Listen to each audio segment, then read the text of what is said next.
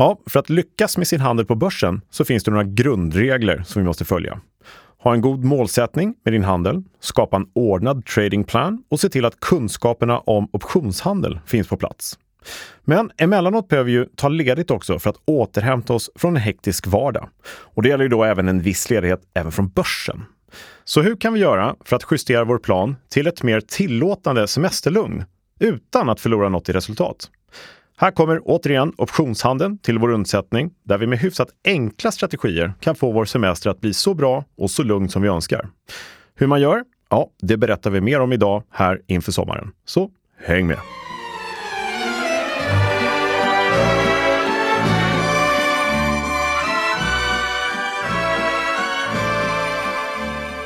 Ja, välkommen tillbaka till Optionspodden. Podden ser det kunskaper som ingen privat eller professionell investerare på börsen bör vara utan.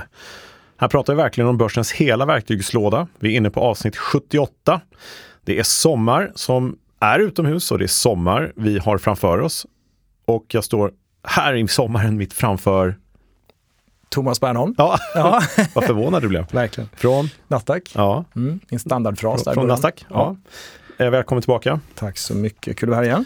Ja, eh, det mycket sommar där. Jag hörde mm. tre sommar på raken nästan. Mycket sommar. Men det är verkligen sommar idag. Jag tror ja, det var 26 det. grader just för stunden. Ja, och det är ju eh, det, det, är lite trist för vi har ju lite sommaruppehåll också som vi brukar ha. Men det är ju rätt trevligt, Kalle. Ja, det är det. Ja. Men det är kul också att prata optioner i optionspodden. Mm. Så du får prata i sömnen kanske. Det är många som hoppas nu att sommaren kommer gå väldigt snabbt så att vi snart kommer tillbaka, tror jag. Det tror inte jag. Mm. Ja, men härligt. Ja, men visst. Nej, men eh, du, eh, värmen påverkar oss, eller hur? Visst gör den det. Ja, och eh, vet du vad man ska göra då?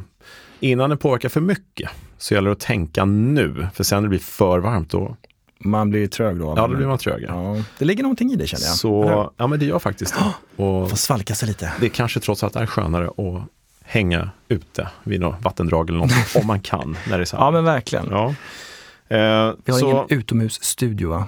Nej, vi kanske ska skapa det. Vi är förpassade till att vara inne idag. Det blir problem med ljudet kanske. Jag skulle tro det. Men eh, att justera sin plan, sin tradingplan, mm. sina målsättningar och sånt där som vi förstås gör kontinuerligt kan vara bra att göra på ett speciellt sätt idag.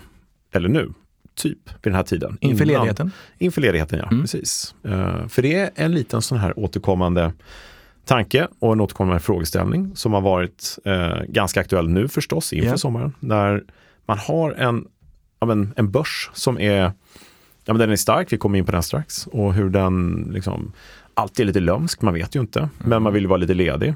Hur kan mm. vi göra då med vår portfölj? Mm. Mm. Det finns en hel del. Det gör ju det. Så om jag frågar dig, vad händer på börsen i sommar? Ja, vad händer på börsen? Menar du mm. fysiskt, borta på jobbet? ja, exakt. Det är det enda du kan svara det, på. Ja, precis. Ja. Det är väl lite mer glest antar jag mot normalt. Mm. Så lite färre människor och sådär. Annars är det nog ganska likt. Ja, men... Lite mindre aktivitet förstås. Hur kommer börsen gå då? Mm, det får inte jag svar på heller. Nej. Fast jag vet det. Ja, precis. Nej, det är du som påverkar. Jag ska vara ödmjuk och säga att det är lite svårt att säga om det där. Det är så skönt, du måste säga, nej jag bara skojar, jag bara skojar. ja visst, ja. så ingen tolkar mig fel här. nej, just det. Jo då, ja, men, eh, vi har ju en hel del semesterstrategier. Eh, vi har pratat om sommarstrategi förut. Mm. Eh, det här är lite mer lugn strategi. Det behöver inte bara vara för sommaren, utan det kan vara om man är ledig eh, andra tider på året förstås. Uh, en vanlig fråga är också, blir det lugnare på börsen på sommaren? Alltså blir handeln lugnare? Och ja, men den brukar väl bli det generellt så. Men det är inte alls säkert att det blir lugnt på börsen för det. Det kan hända lite vad som helst, precis. som alltid. Ja. Så. Ja, men jag har också lite reflektion. Det är alltså ett år sedan vi stod här och pratade om strategier inför förra sommaren. Mm. Fjärilen vingad syns på börsen, ja, just hade vi som titel. Ja, den, Tiden den, ja. går mm. fort, det gör den onekligen. Den gör verkligen det. Mm. Det är bra för oss som har sålt premium. Ja, exakt. det är väldigt bra. Att tiden går fort. Ja, ja faktiskt. Annars är det inget vidare. Nej. Nej. Men hörru, eh, vi har Ja, det blir intressant att kolla hur vi ska justera vår portfölj. Vad vi kan göra och vi mm. kanske ska tänka lite extra på inför semestrarna. Ja, så, eh, Men först ska du prata om marknaden? Va? Jag tänkte vi ska göra det. Ska vi ja. kolla hur börsen har gått? Yes. Eller hur den mår? Vi kör. Gör vi det? Mm. Ja, Kalle, hur är då läget på börsen? Ja, men läget på börsen är ju faktiskt ganska starkt. Mm. Uh, jag väljer att kalla det för att det är en fortsatt stark sidle sidledes marknad, eller sidlänges som du säger. Just det. Mm. Ja. Eh, vi har ju pratat, eh, liksom, vi, vi har varannan vecka och så pratade vi om nivån på alla olika index som är ganska tydligt rent tekniskt. Och på vårt eget storbolags eller storindex, mm. alla aktier, OMXSPI Price Index, så hade vi eh, 850-nivån. Mm. Den är nu passerad, men det är inte förrän, alltså börsen när jag kollade sist var 860,23. Okej, okay, så det är inte passerat lite... med råge direkt? nej, det har ju inte nej, det. De har inte etablerat sig nej. där uppe, som de tekniska analytikerna skulle säga. För 850 har du pratat om ganska länge, senaste ja, avsnitten. och det har varit eh, ja, men lite strax under där har det hovrat lite grann. Mm. Det har mm. inte varit någon stor rörelse vare sig uppåt eller neråt eh, sista ska säga, månaden eller sex mm. veckorna och sånt där. Så att jag skulle säga att det är fortsatt ställningstagande i en ganska stark aktiemarknad ändå. Eh, det har ju ändå inte rasat så mycket. Så det finns ju alltid dubbla sidor. Eh, vissa tror att det ska gå ner mycket såklart och andra mm. tror att det ska gå upp. Men eh, det har varit ovanligt liksom, många olika åsikter på sista tiden. Och det brukar bli så när det ligger och liksom mm. pendlar mm. kring en och samma nivå. Så att marknaden söker triggers, någonting att ta tag i. Eh, det har ju varit ganska mycket inprisat i inflation och allt det här som, och krig i Ukraina och vi har massa olika saker, ja. Kina och vad det är. Så att vi sitter och försöker ja, få någonting att liksom förankra oss vid, som mm. det heter. Och då kan vi kolla på vår eh, risk, VIX, som vi brukar titta på. Just det, hur ser det ut där? Ja, här har vi en liten intressant reflektion. För VIX är väldigt, väldigt lågt. Om man ska tänka sig risken i form av VIX så är det den lägsta risknivå på börsen sedan den 19 februari 2020 faktiskt. Okay. Vi har VIX-nivå som sist jag kollade nu var på 1442. Nästan exakt den nivån var det den eh, så lågt alltså, som har varit under ganska låg volatil VIX-period mm. eh, fram till, ja vad sa jag nu, 19 februari 2020. Två dagar efter det hände någonting. Så hände någonting. oh. Då kom triggern Corona. Exakt. Och då var det, det var två dagar senare alltså. Och då hade vi ju VIX upp mot 80 i röda streck. Pang! Och då var det mm, och 15% ner på en dag och lite sånt där. Mm. Nu finns det ju inga sådana triggers idag. Men däremot så finns det ju en känslighet för triggers som jag tror kommer kunna Ja, beroende på vad som händer. Mm. Förhoppningsvis kommer det ingen corona eller något liknande sån där eh, jättetrigger.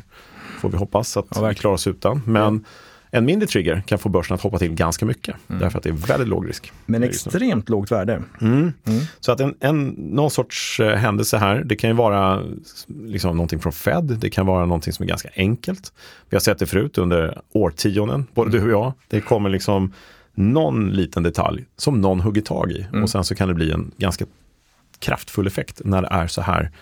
Eh, det är ändå rätt starkt. Börsen har inte rört så mycket och det är eh, ja, låg risk enligt VIX. Ja.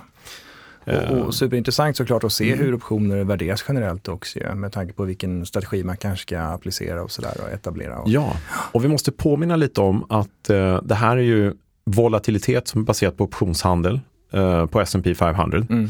Och vanliga, ska säga, vanliga aktiehandlare, de som faktiskt köper och säljer aktier, de är majoritet om vi säger så på börsen, tittar ju inte så jätteofta på just sånt här som vi gör lika ofta.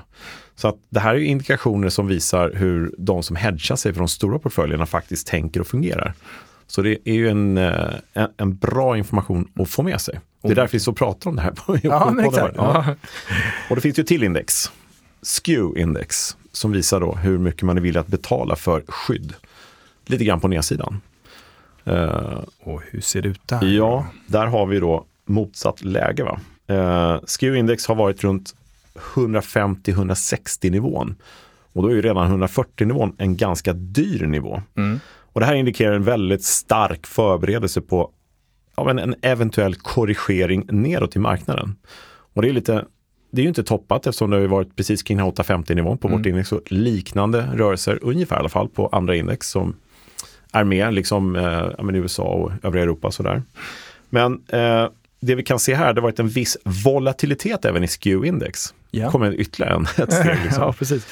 Men eh, om man tittar på den grafen så har det varit eh, sista tiden här så har det gått upp mot 160, ner mot eh, 145, upp mot 160 och så nu är det någonstans, eller exakt ska jag säga, 147,9.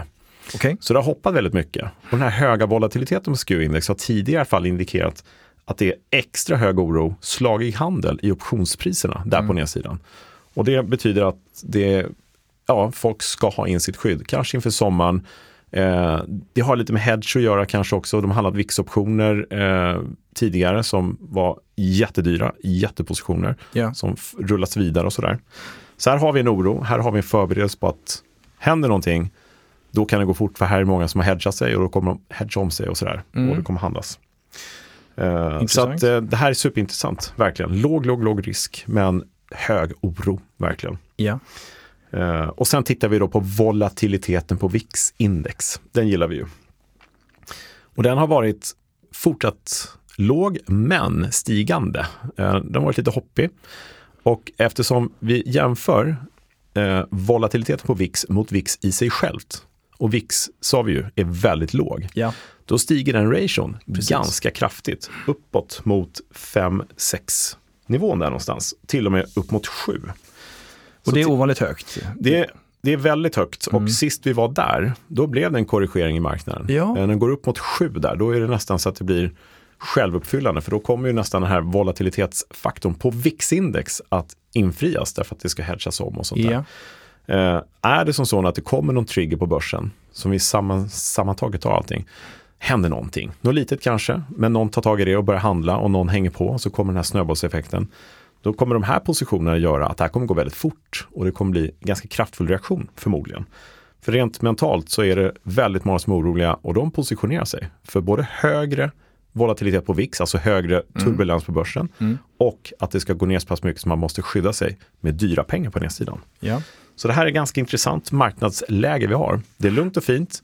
I aktiemarknaden ser vi att det inte rör sig så himla mycket i negativa termer neråt. Mm. Eh, och vi ser att risken är väldigt låg. Men där bakom så är det ett spel där mm. alla ska skydda sig eh, för dyra pengar. Så där har vi ju eh, någonting. Så att, eh, tipset är att eh, se över positionen man har, se över målsättningen, det är det här vi kommer på, det är mm. till alldeles strax. Och se till att eh, ja, men justera och kanske hedga sig om man inte är övertygad om att det ska fortsätta uppåt förstås. Just det. Så det kan vara tipset. Intressant. Mm. Mm. Så om vi bara jämför lite grann med våra egna små eh, papper. Just det.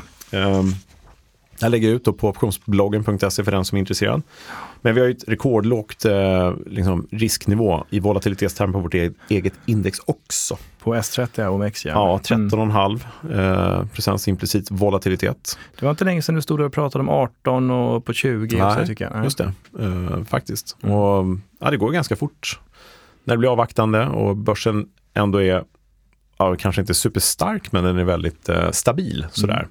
Så sjunker risken och eh, här är ganska intressant. Det finns ju då vissa papper som har varit mer aktuella än andra. Jag får mycket frågor om SBB förstås. Det är mycket mm. som händer där. Men där har vi sagt tidigare, vi kan repetera det igen. Vi har ju en enormt hög volatilitet där förstås. Den har ju ja, men varit väldigt omtalad turbulent och det har gått ner väldigt mycket på SB, i SBB. Så har hoppat upp och ner där lite grann. Mm. Så där har vi en implicit volatilitet på 150 lite drygt, 154. Men historiska verkar vara mycket högre. Ja, det mm. har ju varit eh, hoppigt där, minst mm. sagt. Eh, men det här tappar nästan, volatiliteten är ju eh, en indikation på hur sannolikt det är att risken inför nästa investeringsperiod liksom är hög eller låg och sådär. Mm. Här blir det ju så att det nästan tappar sitt värde lite grann för det blir för slagigt. Det blir för volatilt. Så här blir lite lottsedel i det man gör. Ja. Och alldeles för dyra optioner för att köpa någonting skulle jag säga. Ehm, det blir ju lite hög risk och väldigt dyrt. Så man får tänka efter en extra, extra gång innan man handlar här kanske.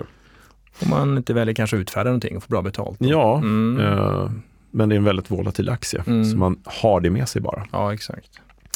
Ja, vi lägger ut övriga. Eh, eh, på bloggen så kan man gå in och titta på sin egen position. Är det något du reagerar över där? Nej, utan jag, det är intressant att följa det här. Det har, mm. det har rört sig ganska mycket. Och eh, det är bra som du säger att liksom, analysera och eh, mäta lite risk och så, men verkligen också när man etablerar strategier. Det är ju mm. så låg volatilitet, implicit volatilitet, så det ja. kanske inte lönar sig alla gånger att utfärda, utan man kanske hellre tittar på att köpa någonting och sådär. Men mm. lite mer om det sen här kanske. Precis, det kommer mm. vi in på. I vissa papper, SBS var ett undantag mm. som du sa. Mm. Precis, nej men eh, eh, vi ska ju inte ge något tips och råd här, får inte du göra, nej, eller jag heller, eh, om eh, vilka voller man ska köpa och handla på. Nej. Men är det högt så kan man ju söka sig till liksom, och sälja premium förstås och lågt köpa premium. Ja, och sådär. Eh, så att här har man en god anledning i alla fall att se implicita volatiliteten och edgen i sitt eget papper är Mm. vad man är intresserad av. För här har man mycket information att hämta. Så in på optionsbloggen.se och kika. Ja. Men du, eh, ska vi gå igenom lite semesterstrategier och se vad vi kan komma fram till? Absolut. Ja, men då hoppar vi dit direkt. Bra. Jaha, Kalle, huvudtemat är alltså strategier på börsen inför semestern. Jag är nästan Mm. lite frestad att tänka strategier inför semestern också. Det Mm. kan vara som du drömmer mig iväg lite grann här. Och, Ja, vad tänker du då? Nej, men ligger på en hängmatta och tar det lugnt eller badar och Ja, jag inte, skön strategi. det är en bra strategi. Det är, Ja. det är faktiskt en del av strategin man ska ta med sig. Sådär. Men för att du ska njuta av den här hängmattan då? Mm. Vad, om du inte ska liksom sl- slippa tänka på så mycket det som Just det. stressar dig. Måste ha styrt upp lite grann med tradingplan Ja. och sett över positionerna och Ja. tagit rätt grejer. För vi mår ju faktiskt allra bäst när vi har en liten plan och vi vet liksom vad vi har bestämt oss för och sådär. Då mår du lite bättre i hängmattan. Ja, om man slipper oroa sig kanske. Mm. Mm. Och det är lite tanken med hela temat här. Mm. För det har kommit en del sådana frågor, eller många sådana faktiskt. Vad bra. Hur man liksom kan, någonstans ska sälja av allting och vara helt likvid. Det är fler som har frågat det faktiskt på riktigt. Och ja, det kan ju vara bra om man vill vara superduper safe och det finns ränta idag man kan få sådär. Men Ja. det finns ju bättre saker man kan göra för bättre avkastning som är ändå hyfsad kontrollerad risk och så. Mm. Så jag tänkte vi ska gå igenom några av dem. Ja, för säljer man av allting då är man ju inte med alls. Liksom. Det är ungefär som att Nej. eh, man ska ut på havet och det är fint väder men det kan komma Mm. regn och då håller man sig hemma istället. Ja. Det är bättre att hedga sig lite och ta med sig regnkläder. Och, Men så får man uppleva lite fina saker. Ja, eh, om man börjar med börspsykologins värld så Mm. finns det ju faktiskt en, en variant där. Vissa investerare är livrädda för risk. Och det kanske man har känt själv någon gång i olika lägen. Så här. Man vill inte riskera det ena och det andra och så. Mm. Men det kan gå till den ytterlighet att man aldrig investerar någonting överhuvudtaget. Exakt. Det är farligt. Så man måste ha lite risk för att få lite avkastning Ja, precis. Men här har vi ju då kontroll av risken inför en semesterstund. Så tradingplanen, eh, gå igenom den. Och har du ingen, skapa en förstås. Mm. Och sen så nu ska du justera den lite grann. Då. Eh, och förmodligen har du en del goda aktier i din portfölj. Och då är frågan, hur tänker jag här då inför hängmattan och så. Mm. Eh, och vi har just gått igenom marknaden. Det är väldigt låg volatilitet. Det är alltså billigt att köpa optioner Mm. för att de värderas ut efter vollan, eller hur? Eh, men man kanske ändå är orolig lite grann. Så det kanske säger sig självt att man kan köpa billiga säljoptioner till exempel. Mm. Eh, och sen bara ta den också, hur brukar börsen gå under sommaren? Jag tror vi tog det inledningsvis, gjorde vi det? Eh, Nej, något tidigare avsnitt har Ja. jag nog gjort det, men för den frågan fortsätter komma, hur, hur eh, omsättningen sjunker och, och sådär. Och rent generellt så är det väl så. Det blir lite sommarstiltje på börsen. Men vi har ju varit med om många somrar där det har hänt ganska mycket. Mm. Som gör att börsen verkligen börjar handlas rejält därför att det kommer en trigger mitt i Mm. sommaren. exakt. kan det mycket väl göra nu också. Eh, Så det ska man ju inte alls utesluta.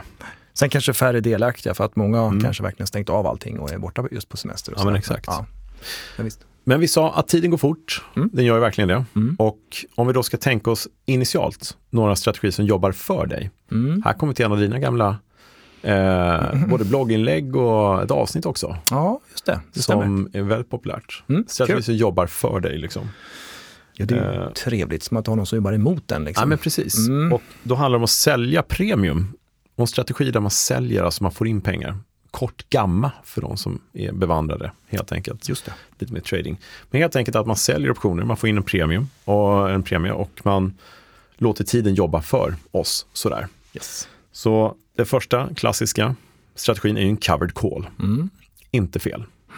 Och index som du var inne på precis innan vi satte fart med temat här är ju lågt i volatilitetstermer, Yes. väldigt lågt. Mm. Väldigt. Eh, och utfärda en säljoption på index till exempel kan man göra, men man får inte lika mycket betalt som man fick för ett par månader sedan kanske. Nej, så är det ju. Och hur den är så är det trots allt en viss risk i det hela. Så att, eh, Verkligen så Mm. speciellt på index Mm. kan man ju säga. då vill man ju ha bra betalt i så fall, man tar på sig den Ja. skyldigheten. Men i de olika enskilda aktierna som man kanske äger och har i portföljen så finns det en helt annan nivå på volatilitet. Och vissa har faktiskt en hög volatilitet fortfarande som går att utnyttja. Så är man orolig för sitt innehav, eh, så man Ericsson eller man har eh, något av storbolagen sådär, så kan man kanske överväga en covered call över sommaren. Mm. Det är ingen eh, garanti, går det ner så förlorar man fortfarande på sina aktier. Men man har ju en premie man får in. Exakt. Som dämpar fallet lite grann. Exakt så. Och går det upp och blir jättehåsad, då blir man nog av med aktierna på lösenpriset. Mm. Men med en extra premie. Och då kanske man avyttrar sina aktier som man kanske är nöjd med också till ett bra pris. Mm. Och, och, det kan ju vara så personen där i fråga som eh, frågade dig, ska jag sälja allting och så? Det Mm. kanske är så att man etablerar call på, på en del av innehavet. Det känns Så kan det ofta, också vara. Mm. Ja, skulle det nu gå ner en del så känns det alltid rätt att man har gjort någonting i alla fall och tagit hem lite pengar. Och då kan ju en call vara jättebra att, just som du säger, behålla premien där. Mm. Det är klart, det kan ju ligga stilla eller gå upp också förstås och, och då får man extra avkastning där. Ja. Förutsatt att det går jättemycket upp då kanske. Så Precis. att, ja. Mm. så att det är en jättetrevlig strategi. Den kan man se, alltså kolla på i alla fall, Mm. eh, den strategin. Eh, nästa strategi, om eh, du är intresserad av att fylla på dina aktier i portföljen. Du ändå tänker att det här stiltjet vi har ska sidlängeshandel som du säger, eller gå sidledes. Det finns ingenting som inte säger att det ska fortsätta så. Sannolikt så är det ju faktiskt så att det fortsätter, trenden fortsätter, än att det kommer en trigger i alla fall. Ja. Och om du då vill utnyttja den här tiden och är kanske intresserad av att över tid, i en lång portfölj, alltså längre tid, få in ja, men ett indexpapper kanske någonstans, då kan du faktiskt utfärda en säljoption som ligger kanske över sommar, en månad eller två eller tre kanske till och med. Mm. Och vad händer då? Jo, du har ett lösenpris och du kommer få in en premie som du får direkt och till lösenpriset eh, så kanske du eventuellt får investera den här aktien i, så du stoppar din portfölj och sen så har du den över tid och är nöjd med det. Just det. Det, kan ju, det är också en väldigt vanlig sån semesterstrategi som eh, många gör. Över jul är det må- många som brukar Mm. titta på dem och sådär. Mm. Men precis. Det kan man Så- också kolla på. har fått in premien får du eventuellt köpa då till en, en rabatt om man så säger. Ja, exakt så. Ja, exakt. I slutändan ja. Och- Och det där är också rätt intressant. Om, om man nu har sålt aktier för att sänka sin risk och ta det lugnt över sommaren så kan man ju då utfärda en säljoption som du säger just för Mm. att ha möjlighet att få på sig aktier till en lägre eh, Mm. till, eh, kurs och eh, då har möjlighet att tjäna pengar i en stillastående marknad. Så Ja. att då är man med lite grann också ju. Ja, och har man rätt i sin marknadstro för den som tror på en stillastående, eller ska säga inte alltför volatil marknad över Mm. tid här, så har man ju faktiskt fått in aktier till ett väldigt bra pris och man har fått, som du säger, en rabatt också. Så Ja, det är inte precis. alls fel.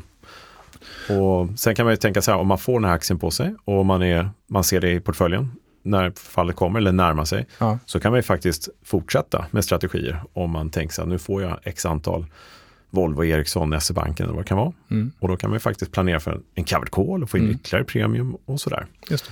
Då är inne Så. på wheel-strategin där. Ja, exakt. Ja. Du fortsätter att utfärda helt Just det. enkelt mot ditt innehav. Så ja, där kan man ju klura lite grann. Ja. Mm. Nej, men och är man inte jättehåsad, eh, då kan man ju faktiskt överväga att sälja sina aktier om man tycker att implicita vården är ovanligt hög i sitt papper. Mm. Så utfärdar man en säljoption istället, så man ersätter sina aktier med utfärdade puttar också. Bara för att just dra fördel av en hög implicit Just det. volatilitet. Och Kanske tiden, till. och tiden i sig också. Ja.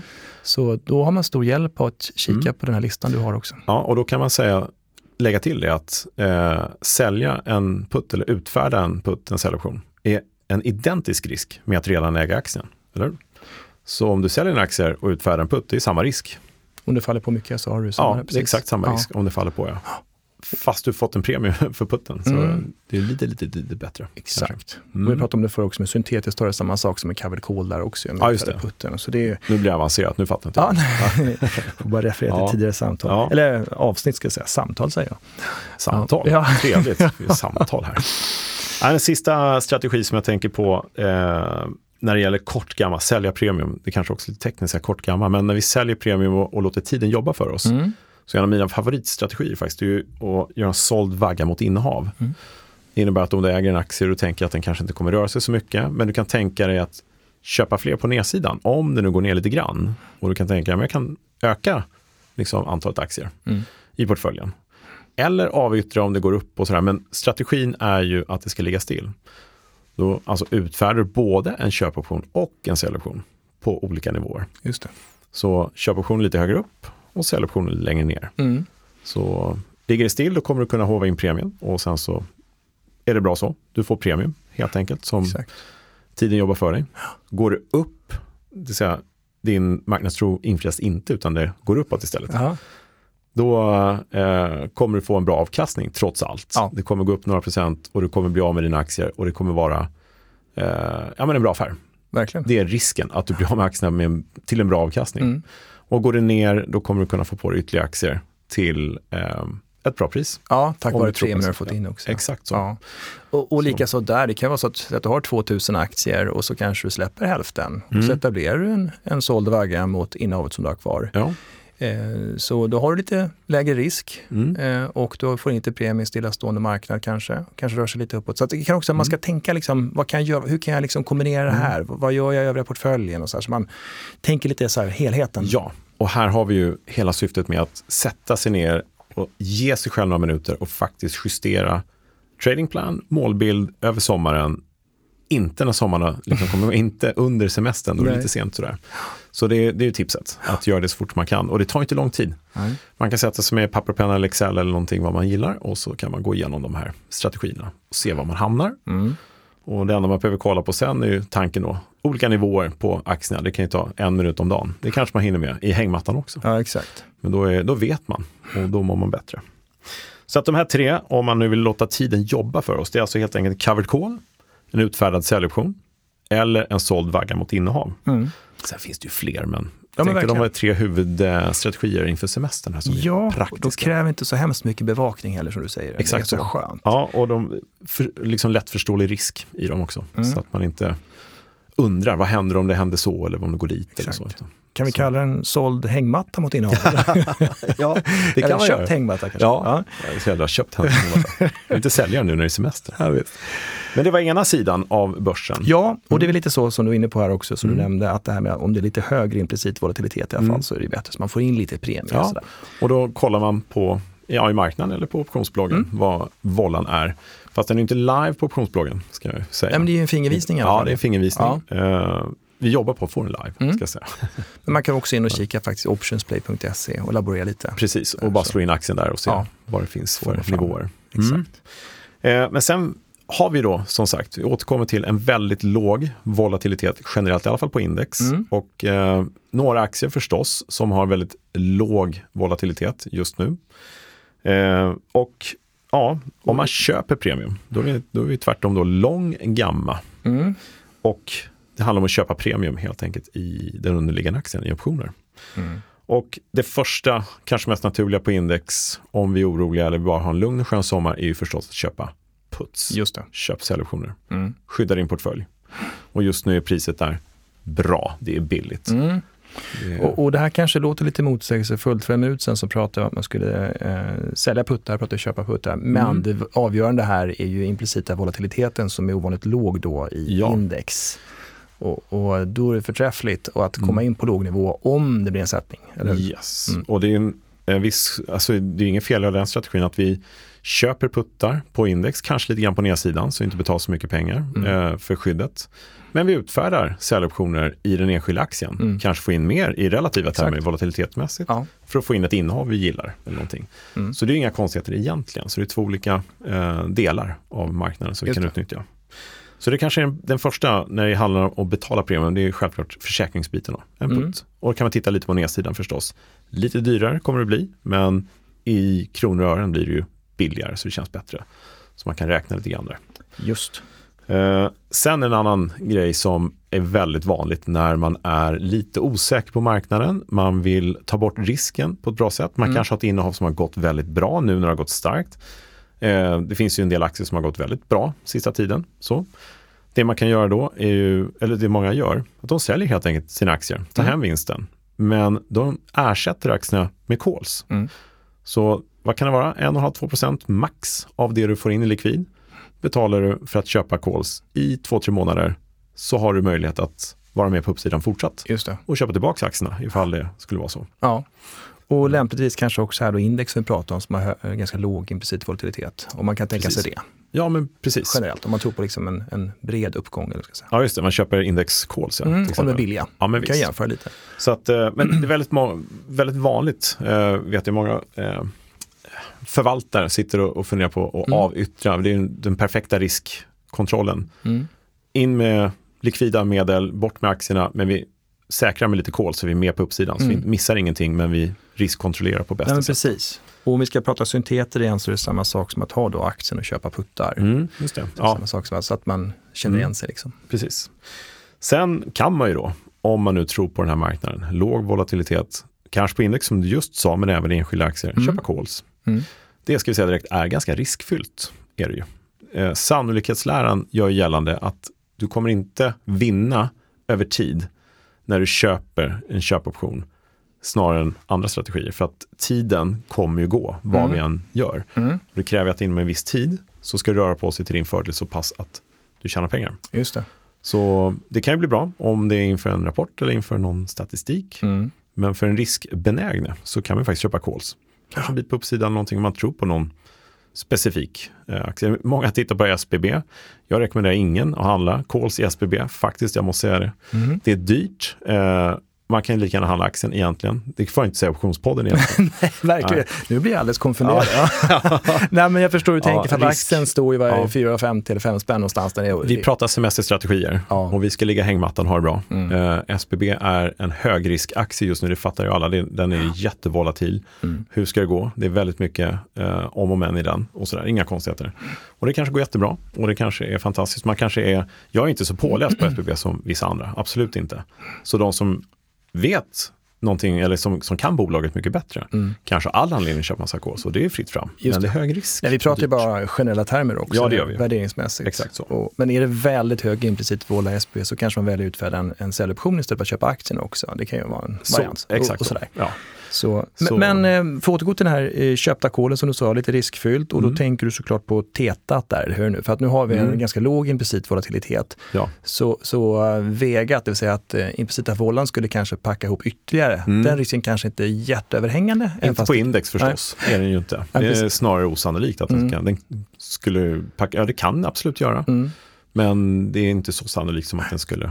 Och, och, precis, och då vill man köpa kol index så Mm. kanske man väljer mycket längre löptid också. Så, Så kanske kan man göra. få ett uppställ Mm. implicita vållan, sen så kan det bli en fin ökning bara där. Just Och vi har precis. pratat eh, tidigare avsnitt om vissa sofistikerade strategier, tidsbredd och Mm. annat och det kan man lyssna på om man vill också. Ja, absolut. Vara, mm, Eh, och alltid när vi pratar om att köpa calls så kommer vi nästan osökt tycka in på uppföljningen, eller om man vill minska risken lite grann. mm, Köpa en call spread Ja. istället. exakt. Så då blir du ju av med lite mindre pengar. Mm. För du köper ju en call och säljer en annan. Mm. Men som man säger då, man kappar uppsidan. Aha, Och någon sa, vad betyder det? Cap? Är inte det caps? Jo, sätt en caps på. precis. Ja, jag har bara Ja. aldrig tänkt på det, kanske så.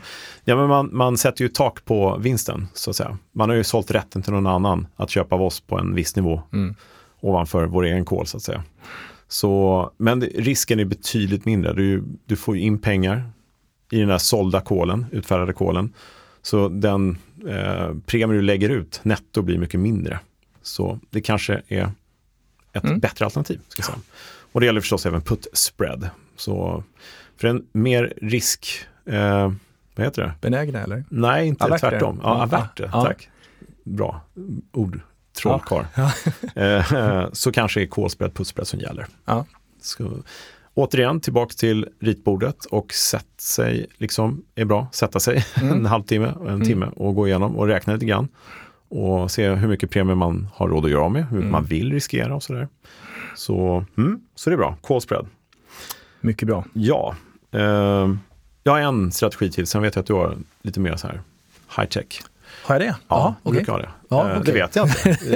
Du brukar alltid, vi får se vad du kommer Vi upp får med. se vad jag hittar på. Ja, Ja. men jag har fått lite frågor om eh, köpa premium inför rapporter. Nu kommer vi ju ganska nyligen från en rapportperiod. Mm. Men det finns ju, det finns också på optionsbloggen.se att köpa vagga inför rapport. Ja.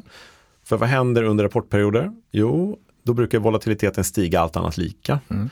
Om det är nu ett läge som vi befinner oss i idag, en låg volatilitetsmiljö sådär, Mm. så kommer det förmodligen stiga lite grann. Risknivåerna på börsen generellt kommer stiga inför rapport. Då kan man ta tillvara på det genom att köpa premium, gå lång gamma, köpa optioner eh, inför rapporten, kanske ett par tre veckor innan.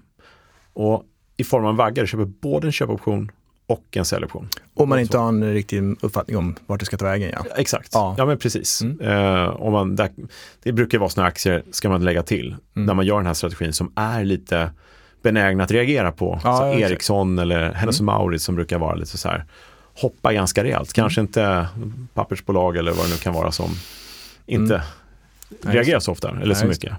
Så, men då kan man utnyttja den här volatilitetsfaktorn Mm. och händer någonting åt andra hållet, då brukar man nästan alltid få en ganska okej eh, feedback på den. Ja. Så det är alltså en vagga inför rapport, men det är lite längre fram. Mm. Så den kan man titta på, men vissa kanske ganska lång semester. Nej, men, ja visst, och sen också bra att redan nu börja tänka lite grann på dem och identifiera Absolut, vilken det är nu vi ska tänka på det. Ja, exakt. Inte Så när kanske rapporterna man, kommer. Utan... och i tradingplanen kanske man skriver där, runt den 10 juli, då ska jag titta på det Ja, här. exakt. Mm. Planeringen igen då. Ja, Ja, så att här hade vi, jag ska bara repetera, först köpa puts, puts förstås. förstås. Puts, så kan inte Ja. prata. Köpa säljoptioner eh, är en given strategi för den som vill ha det väldigt lugnt och fint. Mm. Eh, sälja aktierna, ersätt med calls är en annan variant.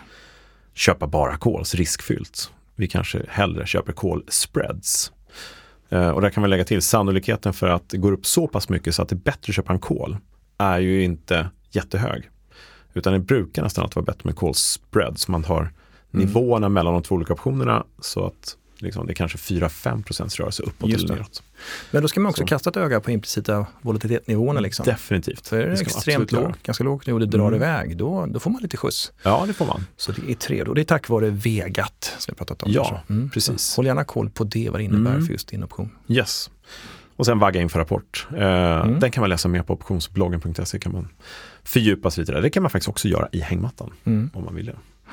Har du någon eh, strategi du, du Mm, Nej, men jag, brinner för? jag nämnde det kanske där om man tittar på en tidsspann också. Om man vill undvika Mm. det här ska säga, teta-risken, att tidsvärde rinner ur bara och så. Mm. Och eh, då kan man köpa något längre och, och så ställer man de kortare löptider mot. Just det. Mm. Men Samma lösenpris till exempel. Ja, eh, Ja. precis. Eller man kan ta lite högre kanske också om det är calls. Liksom. Ja. Man känner att man har lite mer uppsida. Sådär. Men det där är verkligen en smaksak. Men man ska inte Mm. fastna i någonting tycker jag. Nej. Nej men sen, det finns ju så mycket trevligt. Men jag tänker för den som kanske också inte vill betala så mycket direkt så, så kan man titta på backspreads. Ja, just det. Kanske, En mot två, eller två mot en blir det. Köper två, säljer en. Ja men precis. Eh, omvänd ratio som brukar säga ibland också. ja. Mm. Så det kanske är så då att du, du säljer en putt, vi säger att the money, så köper dubbelt så många en liten bit ner, Mm. out of the money. Så faller det mycket då så börjar det generera eh, pengar Mm. då, tack vare att det är dubbelt så många. Jag skulle säga det kräver lite mer ehm, bevakning. Ja, exakt. det är det. precis. Så att det är kanske ingen superklockren semesterstrategi, men för Nej. den som eh, kanske ägnar sig lite grann och tittar är Ja, men det kan också vara en, om man säger så här, ja, om det här stora fallet skulle komma, då behöver du Mm. inte bevaka den där, utan då, du vet att du har någonting som ja, tickar in Sant. liksom, om det faller på mycket. mm. Så då, då skulle jag känna mig ganska trygg. Mm. Går ner utan att du betalar så mycket. Typ Ja, ingenting kanske kan- ingenting. Nej, precis. Och sen såklart, det värsta som händer är att det går ner lite grann bara i så fall. Mm. Så att den utfärdade putten, där har du massa realvärde. Ja. Medan dina innehav där inte har någonting. Nej.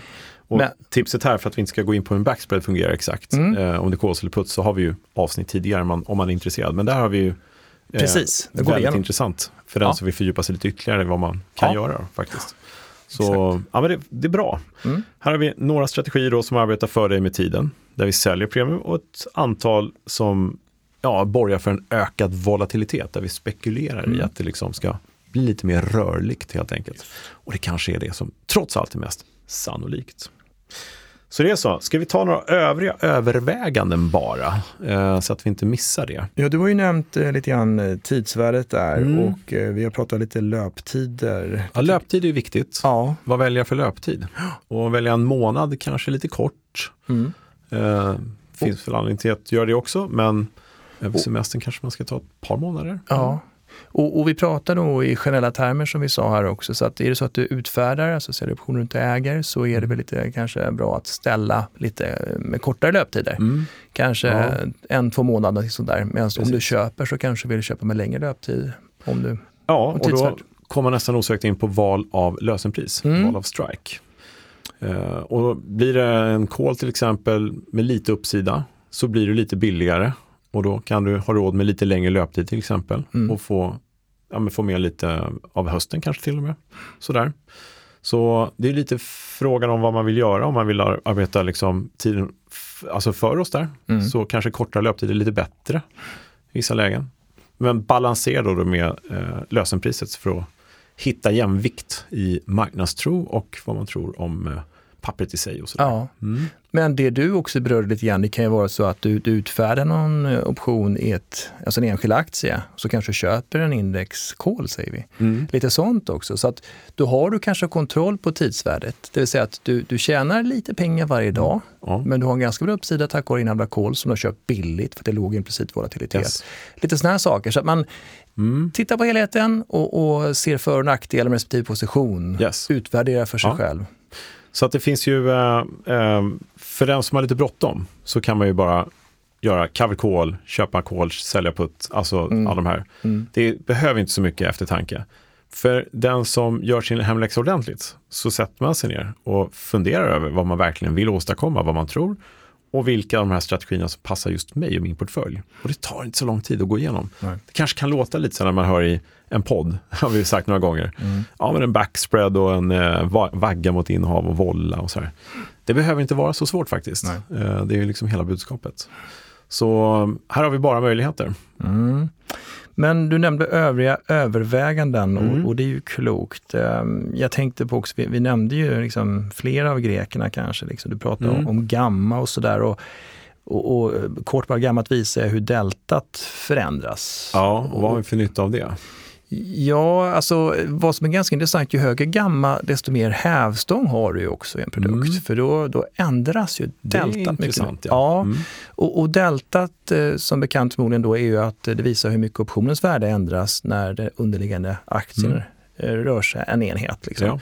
Så um, det där är också intressant vilket, um, vilka värden vi har om man nu mm. väljer lösenpris och, och löptider ja. som du säger. Liksom.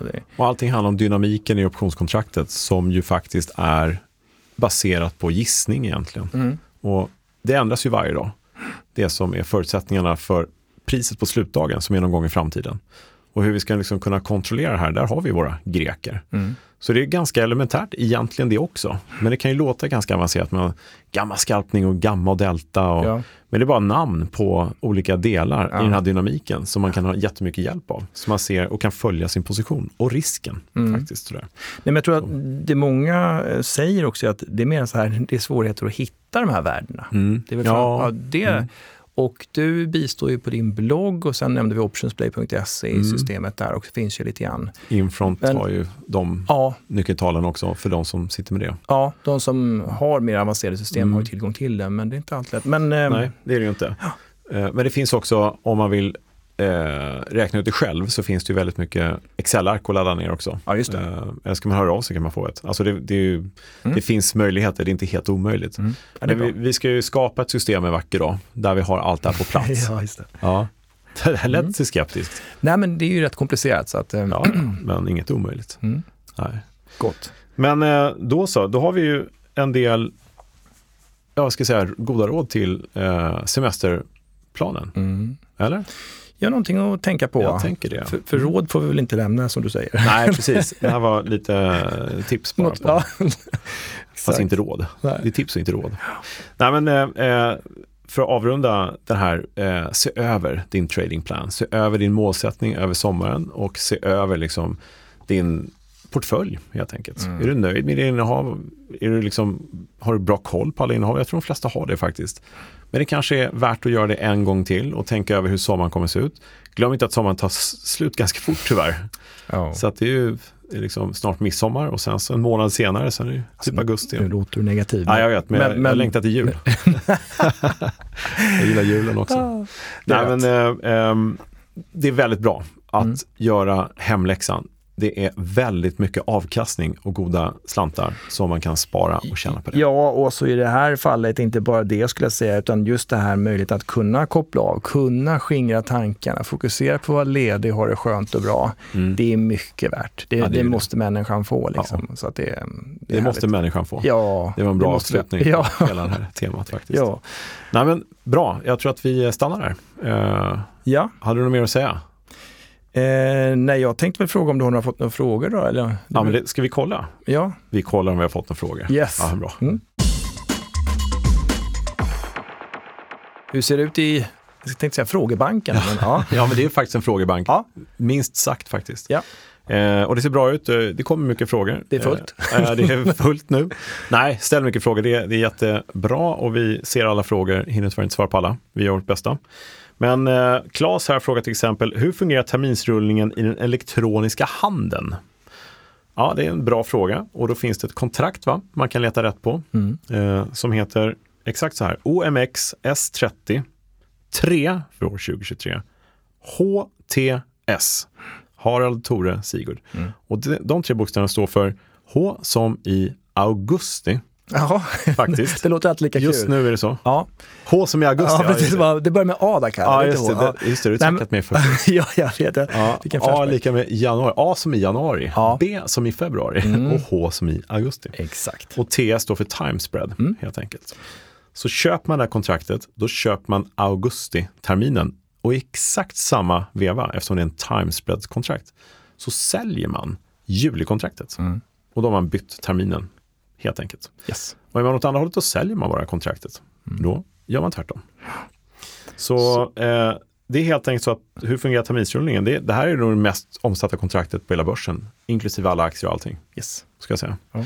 Så att man letar rätt på eh, det kontraktet och eh, handlar helt enkelt. Jag hoppas att det var bra förklarat. Och syns det inte på skärm så kan man ringa sitt mäklarbord. Ja, men där finns det priser. Mm. Det har jag alltid gjort. Mm. Måste du göra. Exakt. Men det, det är sant. Det är bara att ringa.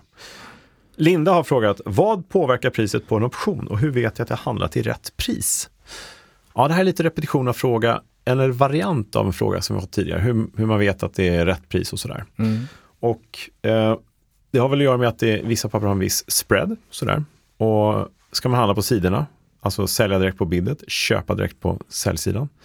Nej, första tipset är att man behöver inte det, utan man kan faktiskt prova sig fram och se om det är någon market maker som villig att handla någonstans mitt i spreaden. Mm. Mitt i brukar det kanske inte direkt gå, kanske sådär.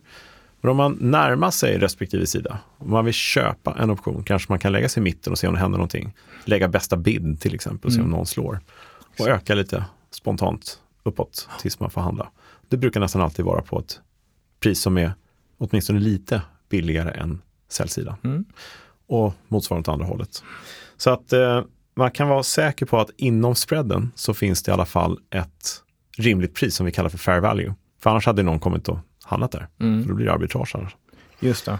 Ehm, Och sen så kanske man kan tänka, pratar vi så här öresoptioner, de som är väldigt, alltså står det mot 10 mot 20 öre så är ju Mm. spreaden ganska stor procentsett. Så att, eh, så är det. Ja. Väldigt stor. man kan tänka lite i de banorna också. Ja, och vad påverkar priset på en option? Ja, men det är ytterst volatiliteten är det ju. Sen Mm. är det tiden och det är vilket lösenpris jämfört med Mm. underliggande pris och, och sådär. Men man brukar titta på volatiliteten. Eh, så. Påverkar väldigt mycket. Precis. Sen har man ju såklart underliggandes värde och Mm. mm, löptiden och strikeval och allt Ja. det där. Så att det, Här är det bäst Inte- att simulera skulle jag säga och Mm. testa lite grann. Eh, alltså i ett Excel-ark, vad händer med priset om vollan ökar och, mm. och sådär. Återigen, som vi sa förut, ladda ner en liten sån här matris. Mm. Det går att göra. Apropå market makers har Ricardo frågat, hur många market makers finns det som ställer priser på optioner? Och vad finns det 15-20 stycken Ja, något sånt. som varje dag har sitt in, till sin arbetsuppgift att ställa priser i optioner. Mm. Men då ska jag säga att de behöver inte, alltså har inte skyldighet enligt sina avtal att ställa i alla optionskontrakt som finns, utan Mm. det är de som är at the money och sen så ett antal serier ovanför och under Mm. i eh, de mest aktiva papperna ska jag säga. Just det. Eh, och det finns några papper som kanske inte är lika väl uh, prissatta av market makers Nej, det kanske är så att det finns på skärmen bara, ska jag säga. Ja, att det kanske bara finns en eller två market makers i ett papper Mm. som kanske inte är så livlig handel i och sådär. Nej, precis. Och det är ju en risktagande för market makers som de förstås inte vill vara med om generellt dagligdags. Men om man ringer in, som du sa tidigare också till mäklare, så Mm. ska det gå bra att få ett pris. Ja, det är ju inga konstigheter. Det brukar fungera. Ja, så, mm. så att det finns ett antal market makers som ställer priser, men det kanske inte alltid det syns på skärmen Mm. i vissa papper. Eh, men de finns där Yes. och de ställer priser. Bra, Så, trevligt med frågor. ja men jättetrevligt. Ställ fler frågor och vi ska göra vårt bästa för att svara på så många som möjligt. Ja. Är det dags för ett ordspråk eller? Ja, det jag hittade ett, jag såg ett som helt enkelt låter så här med anspelning på temat av semesterstrategier. Om du inte hittar ett sätt att tjäna pengar medan du sover, då får du arbeta tills du dör. Mm. Klassiskt. Ja, men det stämmer så bra. Ja, det gör ju det. Ja. Ja. Så hängmattan, måste hitta ett sätt att tjäna så här, avdelning, kunskaper och optioner i liksom grejerna. här? Ja, Mm. du nämnde detta med tidsvärde och sådär. Om Teta. ja. Ja, sälja premium. Bra. Så att Warren Buffett, han är ju som han är. Sen Mm. undrar jag egentligen ibland, när man ser sådana här citat som man får skicka det, har han verkligen sagt det här? Eller är det någon som tycker det här lät smart och så säger de att det var han som sa det? Han kanske är som politiker, han talskrivare. liksom. Ja, Eller? kanske kan vara lite sådär. Nej, jag tror att han... Kan man sno lite citat säga det var jag som sa Då blir man legend. Ja, Kommer det nog inte hända. Nej. Du får inte ta fel citat i så fall. Eh, ja, nej men du, vi ska avsluta. Vi ska inte ta tiden för mycket av våra kära lyssnare. Nej, det ska vi inte Eh, göra. Men eh, vad härligt med sommar framför oss. Oerhört. Och ändå Mm. snart står vi här igen och vi har en spännande höst framför oss Mm. och allt det där. Spännande sensommar ska jag säga kanske och höst. Precis, vi, bli, Så. Mm. vi blickar ju framåt. Kan man någonting bara? Vi hade precis ett optionsquiz som avslutades häromdagen. Ja, just på. Mm. bloggen också. Jag hoppas att många eh, spelade det där. Det hoppas jag också. kunde vinna och vi kommer köra fler sådana framöver, så Mm. håll ögonen öppna. Yes. Eh, sen händer lite grejer på eh, börsen. Det kommer lite produkter som vi kommer återkomma till. Just det. CBF, vad står det för? Till exempel. Custom Basket Forwards. Mm. Det är kanske framförallt då för de mer professionella och så, Mm. men du har möjlighet alltså att skräddarsy en aktiekorg och sätta en termin på det. Så att du har liksom ett instrument, handlar Mm. Ja. ut gängkorgar. Just det. Eh, mycket effektivt och, och sådär. Så det, det är lite sånt som är på gång. Ja, men det är härligt. Det händer grejer i alla fall. Det Mm. kommer nya produkter som eh, och lanseras annat här i dagarna också som vi får återkomma till. Mm. Så det är lite cliffhanger över sommaren. Ja, Ja. Så vad bra. Och om man eh, verkligen får abstinens på att höra din röst, Thomas, Mm. då kan man gå och lyssna på tidigare avsnitt. Det är bara att börja om från början och lyssna. det är perfekta underhållningen i hängmattan här. ja. Ja, nej men eh, optionspodden på Instagram. Där kan vi följas. Yes. Där ska, ja, in och följ. Eh, ja, optionsbloggen, optionspodden.se, optionsplay.se, Mm. optionskurs.nu. Ja. Jag kan ju faktiskt, vi, vi har pratat om Nasdaq Derivatives Academy förut och, och angivit den lite längre adressen. Mm. Alltså nasdaq.com snedstreck derivatives bindestreck academy. Ja. Lägger du till bindestreck for bindestreck professionals på slutet Ja. så kommer du till en tämligen ny sida där vi har lite, Mm. faktiskt gamla gäster i podden här som pratar. ja, just det. Magnus Linder och Mm. eh, Lovisa Jangenstål och Marcus Ja. eh, Flyr och Nikos Georgelis. Och In och lyssna Mm. helt enkelt. Ja, men Bra precis. tips. Ja, Det men det inspirerande. Kommer, ja, så det händer lite grejer och det Mm. kommer hända ännu mer grejer. Så är det bara. Yes. Bra, då har vi lite tips på vägen. Ja. Eh, ska vi säga så? Önska glad sommar. Ja, ha det så bra allihopa. Ja, det är så. Fint. Ja, ha det- ha det bra. Ja, du är Kalle. Ja, tack. Ja, tack. Hej då. Hej.